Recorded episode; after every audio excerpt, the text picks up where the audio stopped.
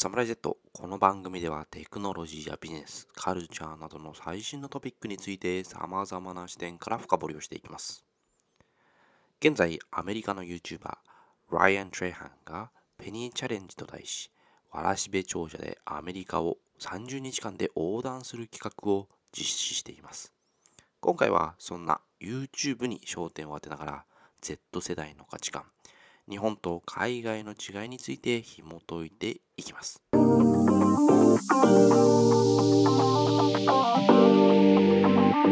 Samurai Z.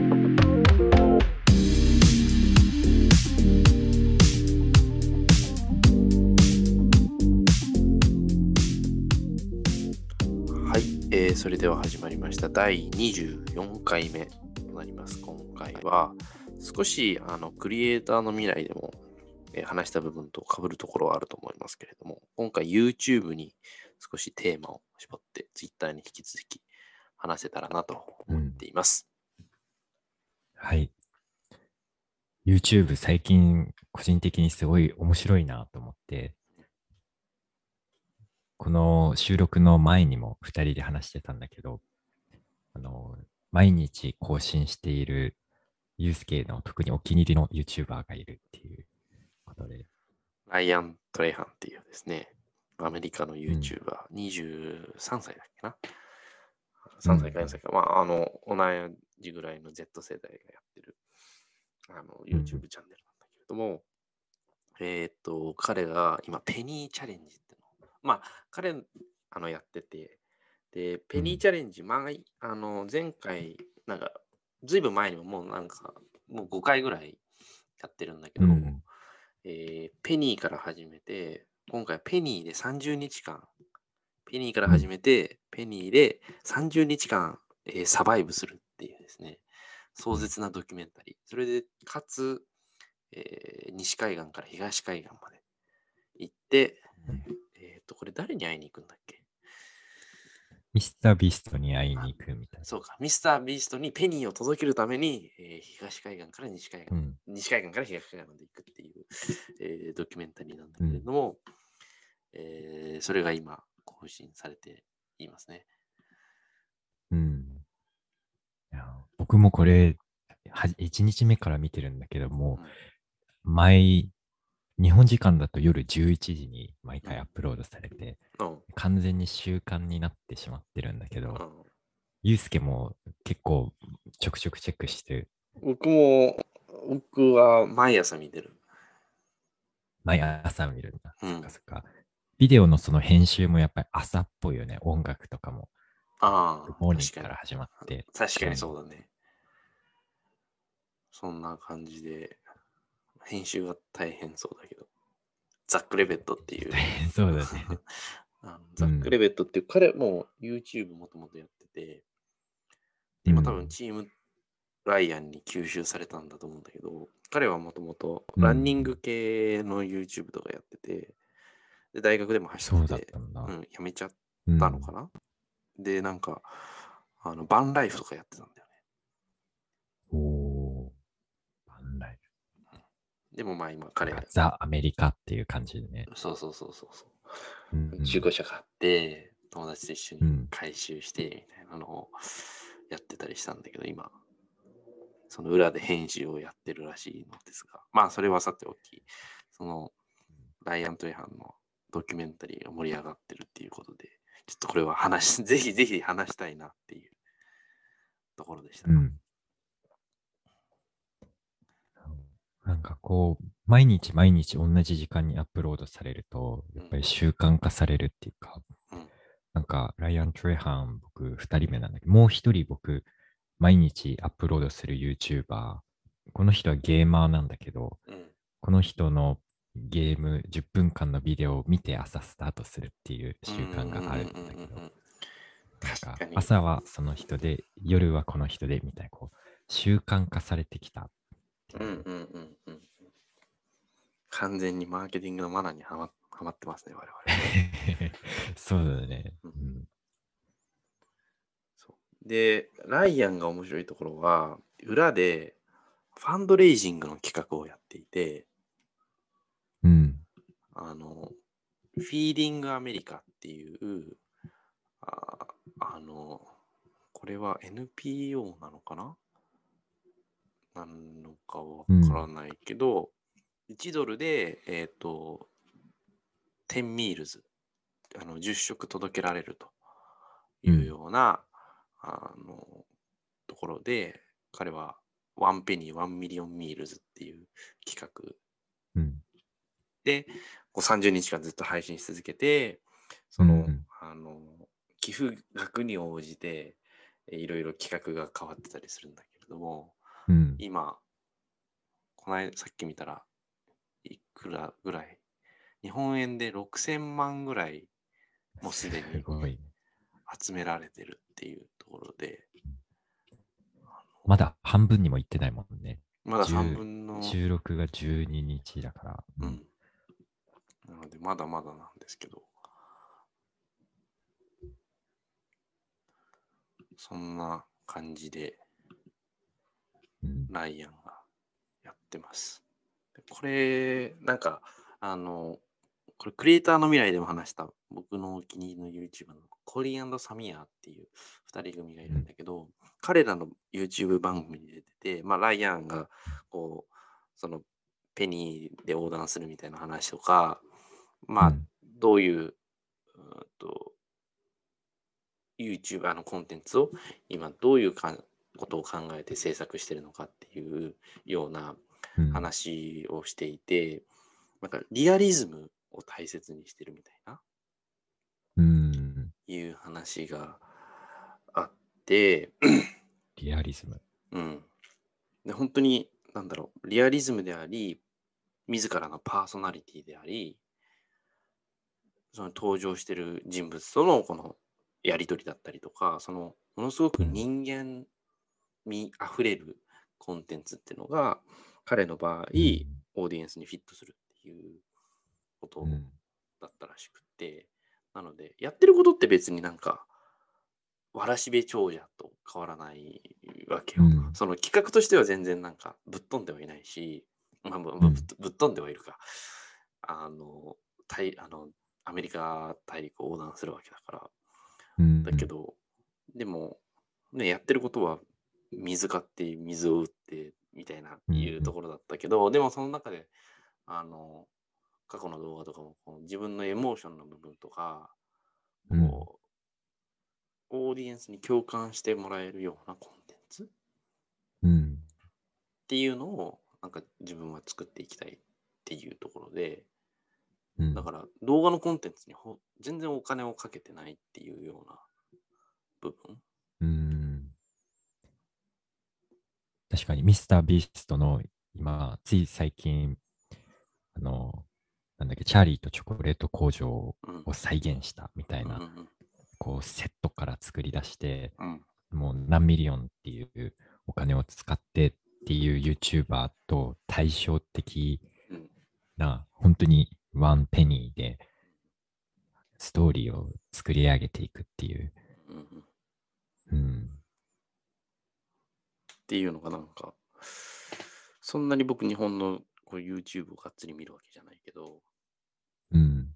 あの、なんかライアンはずっと面白いことやってるなっていうのは、個人的に思って、で、うんさらに加えて裏でファイアンドレイジングやってるっていうのは、うん。なんかすごい共感できるというか、うん。あの、結構やっぱり YouTube ってお金儲けだったりっていうイメージがどうしてもまあ多少あるけども、でも自分の影響力を使って世の中にこう還元していくっていう試みがなんか Z 世代っぽいなあっていうのをうん。思ったりしてます。うん。確かに。そのファンドレイジングのところで、例えば5000ドル寄付すると動画の中で名前を読み上げたりとか、うん。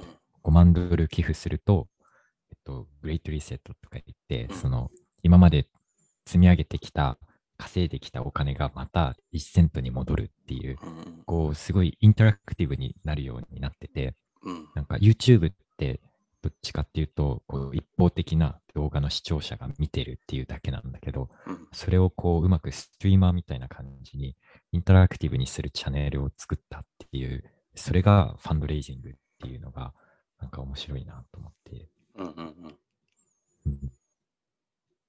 実際それでもう3人グレートリセットした人がいて、うん。で、10万ドルをドネーションした人も1人いるみたいで、そうすると、なんかタトゥー、そのドネあーションした人が指定するタトゥーをこのライアンが彫りますみたいなことを書いてあって、本当にするのかなっていうのが、っていうのを楽しみに、これ動画見てます。僕は、この YouTuber ですね、ずっと、ずーっと追ってるのは、もう多分、5年ぐらい追ってるんじゃないかすごいね。な。うん。もともとランニングと5年前か、からそう、ランニングとかうんのあれを出してて、それで見見始めてたんだけど、で、うんフルタイムで YouTuber になってからもずっと応援し続けて。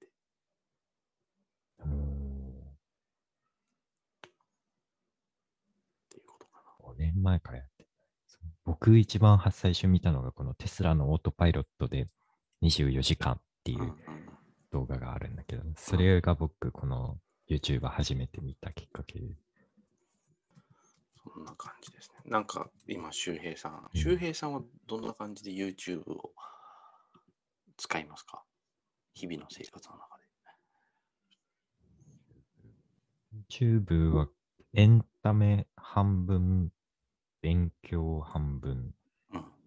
で、勉強の方はもう毎回言ってる与沢さんの動画2日に1回見るとか、月1で5時間、6時間のライブがあるから、うんそれを見たりとか、あと、あの、後藤達也さんの元日経新聞の記者さんの動画を見たりとかっていうのもあるし、エンタメの面は、その、このライアンの動画もそうだし、ミスタービーストとか、あと、おすすめなのが、その、教育系のビデオだけど、でもエンタメっぽくこうまとまってるビデオみたいなのが、YouTube ってすごい豊富で、で、質も高いなと思ってて、なんか、スマーターエブリデイっていう YouTube チャンネルがあるんだけど、なんか、この YouTuber がアメリカでいう海上保安庁みたいなところうん。に密着して、でうん、実際に海上保安庁がどういう仕事をしているのかっていうのを、こう YouTuber なりに解説してたりとか、うん。あと、アメリカのネイビーのその原子力艦の中にわざわざ北極まで飛んでって、うん。北極でその原子力潜水艦の中に入って一日を過ごすみたいなええ。動画があったりとか、で、この人自身はすごい、もともとベテランうんだから、その元、元兵隊さんうん。っていうのもあって、で、なんかこう、オバマ大統領がまだ就任してた時に、なんかインタビューをしたりとかしてるっていう、すごい活動的な YouTuber なんだけど、なんかこういう人とか、すごいこう、 education、教育系のビデオも見たりして。る。うんうんうんうん、で YouTube はすごい、ニッチがめちゃめちゃこう、深くて、気づいてないだけで、確かに。僕は最近、あれだな、ブリテンズ・ゴット・タレントをひたすら見漁ってる。あの番組って今も継続されてるの？今も全然継続されてて、アメリカズ・ゴット・タレント、多分もう観客入ってるはず。うん、撮ってて、それで涙を流してっていうことを。これ収録で話したんだっけ？その、オフえ、収録してないところで話したんだっけ？えなんか。ーっとあれかな、音楽のとか映像のあの話のとこにちょっと触れた気がするけど、でもあの後そう、僕話して、で、最後、あの編集するときにちょっと聞き直がうん。直してたら、また見始め、あの見、見たくなっちゃって、ブリテンズを。うん、で探してたら、あれだよね、ちょっと泣けた動画、ま朝から泣いちゃったんで、シュウケイさんに、これ見てまた泣いたんだけど、あれ結局泣いたんだよね。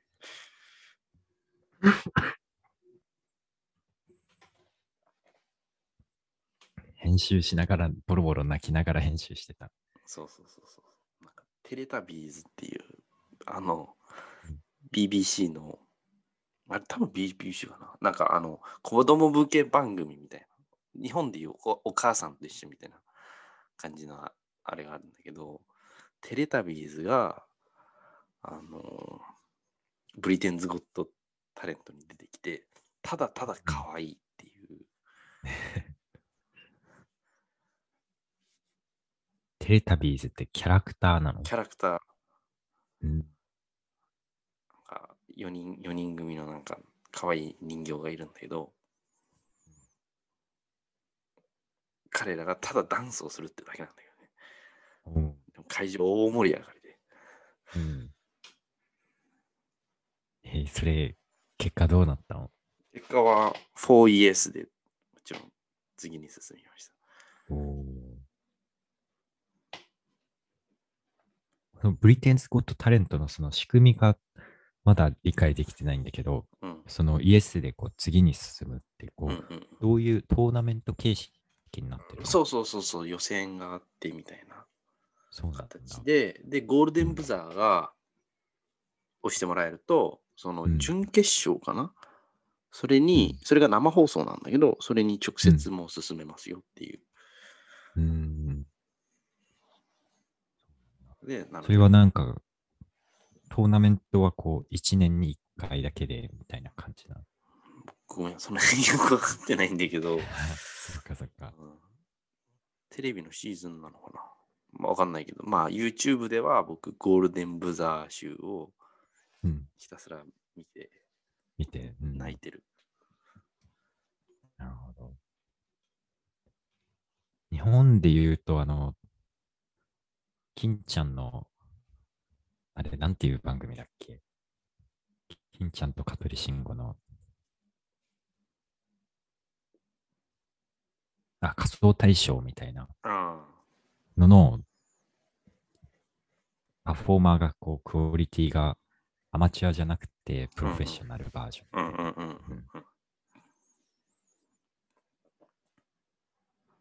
ていう感じかな。まあ日本の YouTube も見たりするけど、この間最近、あのね、初めてコムドットの動画をうんちゃんと見た。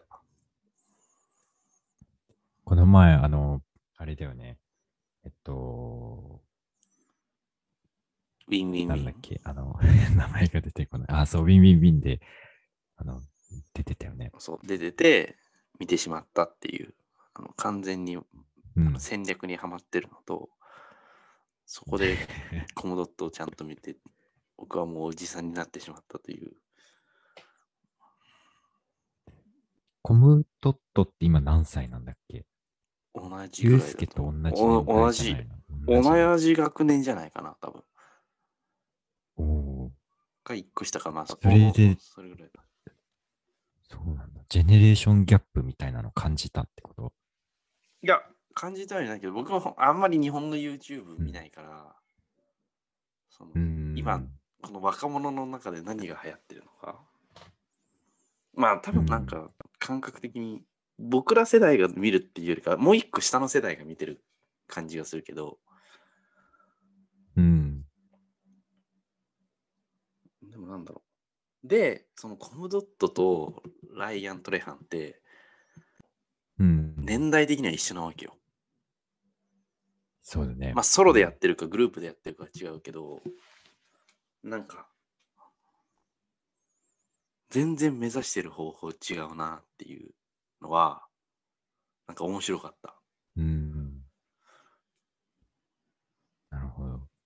どういう違いが一番大きいと思う？うんなんだろう。ライアン・トレハンの方は、まあ、両方ともパーソナリティを出してるっていうのは非常に一緒うん。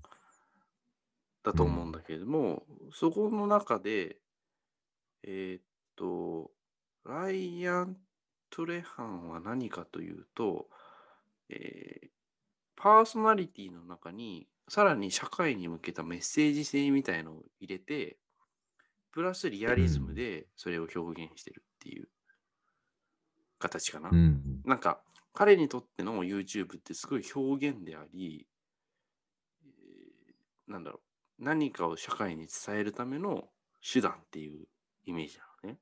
うん。で、コムドットも、は、なんか、それで言うとパーソナリティを出してるっていう面では一緒なんだけど、うん。でもなんか、じゃあそこに社会性な的なメッセージがあるかって言ったら、そこはあまり感じられないし、うん。っていうところがまあ一つとしてはある。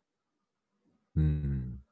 で、彼らの場合はまあ、まあその日本一を取るみたいな話はあって、多少その数字っていう部分を追ってる面はあるんだけど、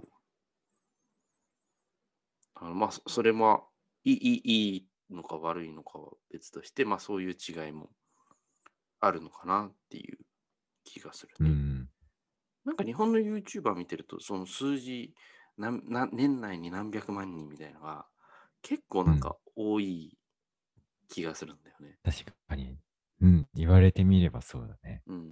なんか何百万人記念みたいな動画がすごい多多かったりするけど、うん。なんか僕がフォローしてる日本じゃない海外の YouTuber はなんかそういうのをわざわざこう動画にして祝ったりっていうのはあんまりしてないようなイメージある。買ってもらいましたみたいなのは動画になってたりするけど、うん。うん。なので、なんだろう。そこはすごい違いかなっていうのは思うね。なんか日本とあのアメリカの YouTube を見ていてうん。感じる違和感というか。言われてみれば、なんで、なんでだろうね。うーん、なぜでしょうね。まあ、単純に一つあるとすれば、日本のマーケットのみで戦ってるってとことことはあると思うよ。そうすると、うんプレイヤーってものすごく限られるというか、まあ、その目につくプレイヤーって限られるじゃん。うん。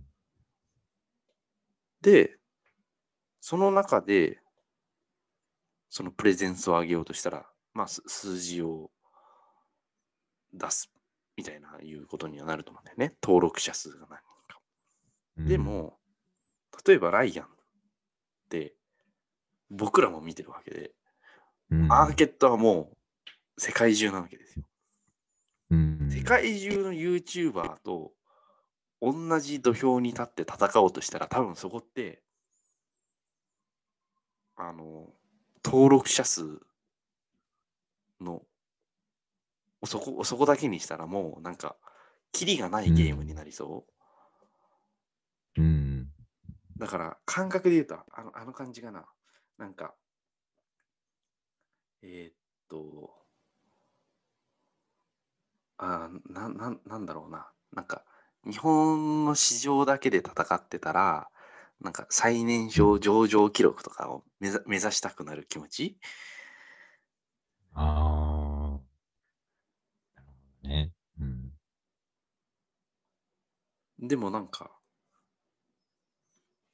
多分アメリカでやろうと思ったらそういう発想にはまずならないと思うんだよね僕のすごい個人的な感覚の意見だけどうん。それしっくりくる、なんか。多分、日本、マーケットが大きいといえど、小さいからもう多分ゼロサム状態になってて、うん。上がるには誰かからこう視聴者を取ってこないといけないみたいな状態になってるけどうん、全世界を舞台にしてれば、もう自分の新しい視聴者さんがついてきたら、それは全体にとってのプラスでありみたいな。ところがあってうんで、なんか YouTube リワインドっていううん毎年毎年3年前ぐらいまでやってたその YouTube の1年のこう、そうみたいな動画うんで、こういろんな YouTuber がこう出てきて、みんなで踊ってみたいな、こう僕も楽しみにしてた動画があったんだけど、うん。それをもうなんかやんなくなった理由みたいなのを、そのミスタービーストのジミーがどっかで言ってても、いろんなニッチがありすぎてて、うん。なんかそれを一人一人フォーカス、スポットライトを置いていくのが、一つの動画では無理になったぐらいに YouTube が成功している、拡大したからっていうのを言ってて、うん。だから多分その違いがある。うんうんうんうん。で、あと、もう一つあるの、あると思ってるのが、投稿頻度がものすごく違うんだよね。例えば、ラライアン・トレハンは今回30日連続でやってるけど、まあ、それはドキュメンタリーで常時配信してっていう、すごい特殊な理由だからっていうのはあるけど、うん。彼なんてなんか投稿頻度2ヶ月に1回とかだと。うん。し、マット・デヴィラっていう僕のなんかあうんの好きなクリエイターもうん。毎週1本とかうん。最近更新してなくて、でもそれも自分たちで自分の中でなんで更新しないのか。それは自分のメンタルヘルスをあの、うん優先しようとか、フィジカルなヘルスを優先しようとか、そういう理由もパーソナルなところで含めて説明をして、うん。っていうところがあったりするから、なんかそういう違い、なんか日本の場合ってなんか、とにかくラットレースの中で、なんかひたすら睡眠時間を削ってみたいなイメージがあるから、うん。週3で更新しますみたいな。そうそうそうそうそうそうそうう、ん。なんかそういう違いもうん。なんか見られるのかなっていうのは思ってるね。うん。うん何が意味があるのかっていうのは、まあ人それぞれだから、あの自分たちがそのし信じてるものにつ突き進んでるだけだと思うんだけど、なんかそのうんうん感覚の違いっていうのは、なんかこう、大きく見ててあるのかなっていうのは僕は感じるところがうん。あるね。うん。なんかこう、焦ってるっていうか、こう、すごい急いでる感覚が日本の YouTuber にはあるのかもしれない。うんうんうんうん。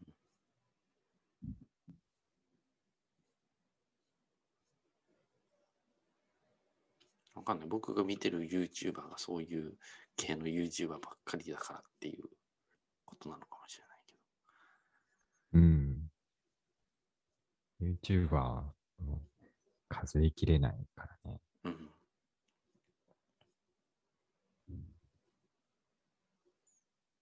周平さんはこれから YouTube やる予定はありますか？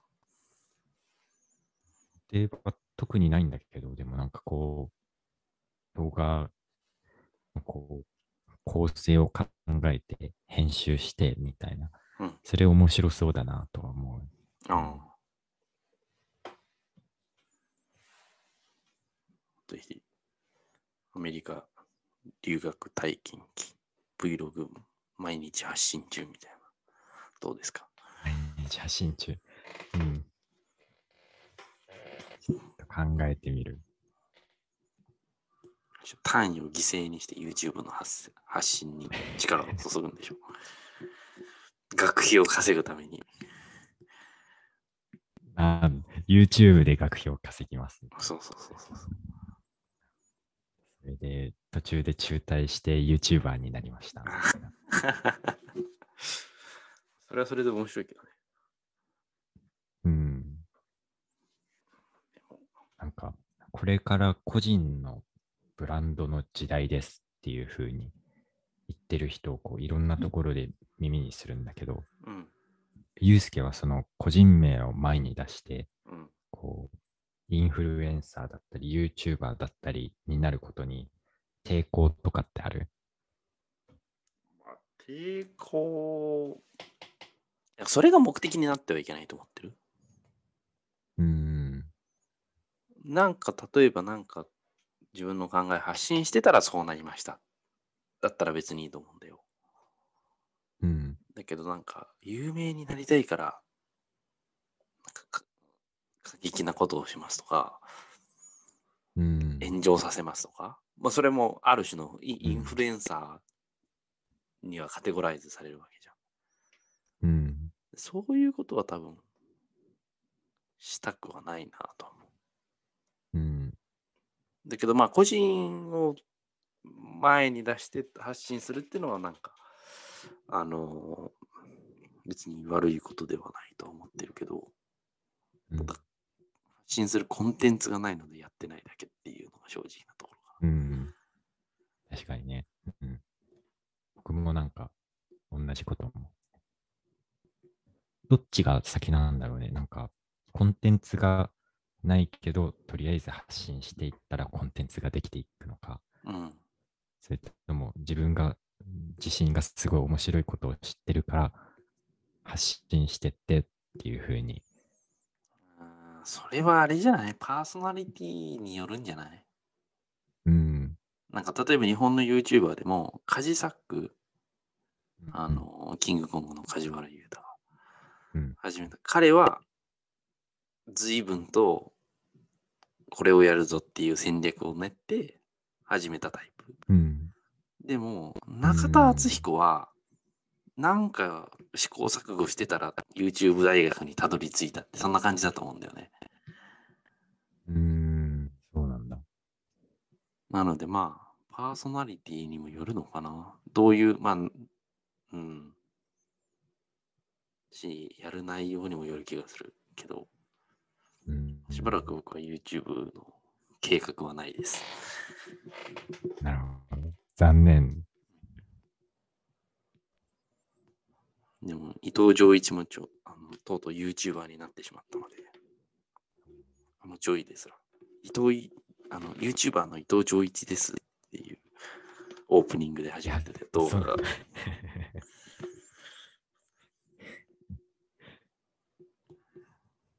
そうなんだ。じゃあこのポッドキャストもそうやって始めないとね、ポッドキャスターの。あ、ポッドキャスターのって。それはいいかもしれない。今後 YouTube はどうなっていくんでしょうね。Twitter はイーロン・マスクに買収されましたけど、あ、されてないかまだ。されるみたいな、まあ一時停止にはなってますが、まあ YouTube はまあうんグ、Google が持ってるけど、これからどうなっていくと思いますか？っていくんだろう。ただただ拡大していくんだと思うけど。さ確実にクオリティがこう上がっていて、テレビに置き換えられてっていうのは絶対ある。と思うんだけど、なんかでもテレビだからこそできてたよねみたいな企画がまだ YouTube 上にはないなって思って。それはミスタービーストはまた別の話として、この前 YouTube にたまたまその SMAP が、えっと、オーケストラの指揮者、有名な指揮者に習って、うん。で、実際に観客がいる、プロの観客がいる中で、うん。こう、隠れてこう登場してきて、で、オーケストラの指揮をしますみたいな、うん。こう、テレビの番組の切り抜き、切り抜きっていうか、コピーのやつがあったんだけど、なんかうん。そういう規模感のあることって、うん。やっぱりコネがあったりとかするテレビ局じゃないとうん。できない企画っていうのが絶対あるなと思って、なんかそういう方向に YouTube がこう侵食していけるのかなっていうのは、うん。こう見てて無理なんじゃないかなと思ったりとか、うん、今個人ベースでやってる YouTuber が多いけど、これがこう会社、制作会社がうんうんうんこう乗り出してくるのかなと思うんうんったりとか、うん確かに。うんそこは注目ポイントかもしれないね。うん。じゃあそんなところで今日はこの辺にしておきますか。はい。では今回は YouTube について、えー少しあのいろんなクリエイターの紹介も交えながら話してみました。うん、はい。ぜひ高評価お願いします。コメントもお待ちしてます。はい、お願いします。それでは。くださってありがとうございます。はい。それではまた次回お会いしましょ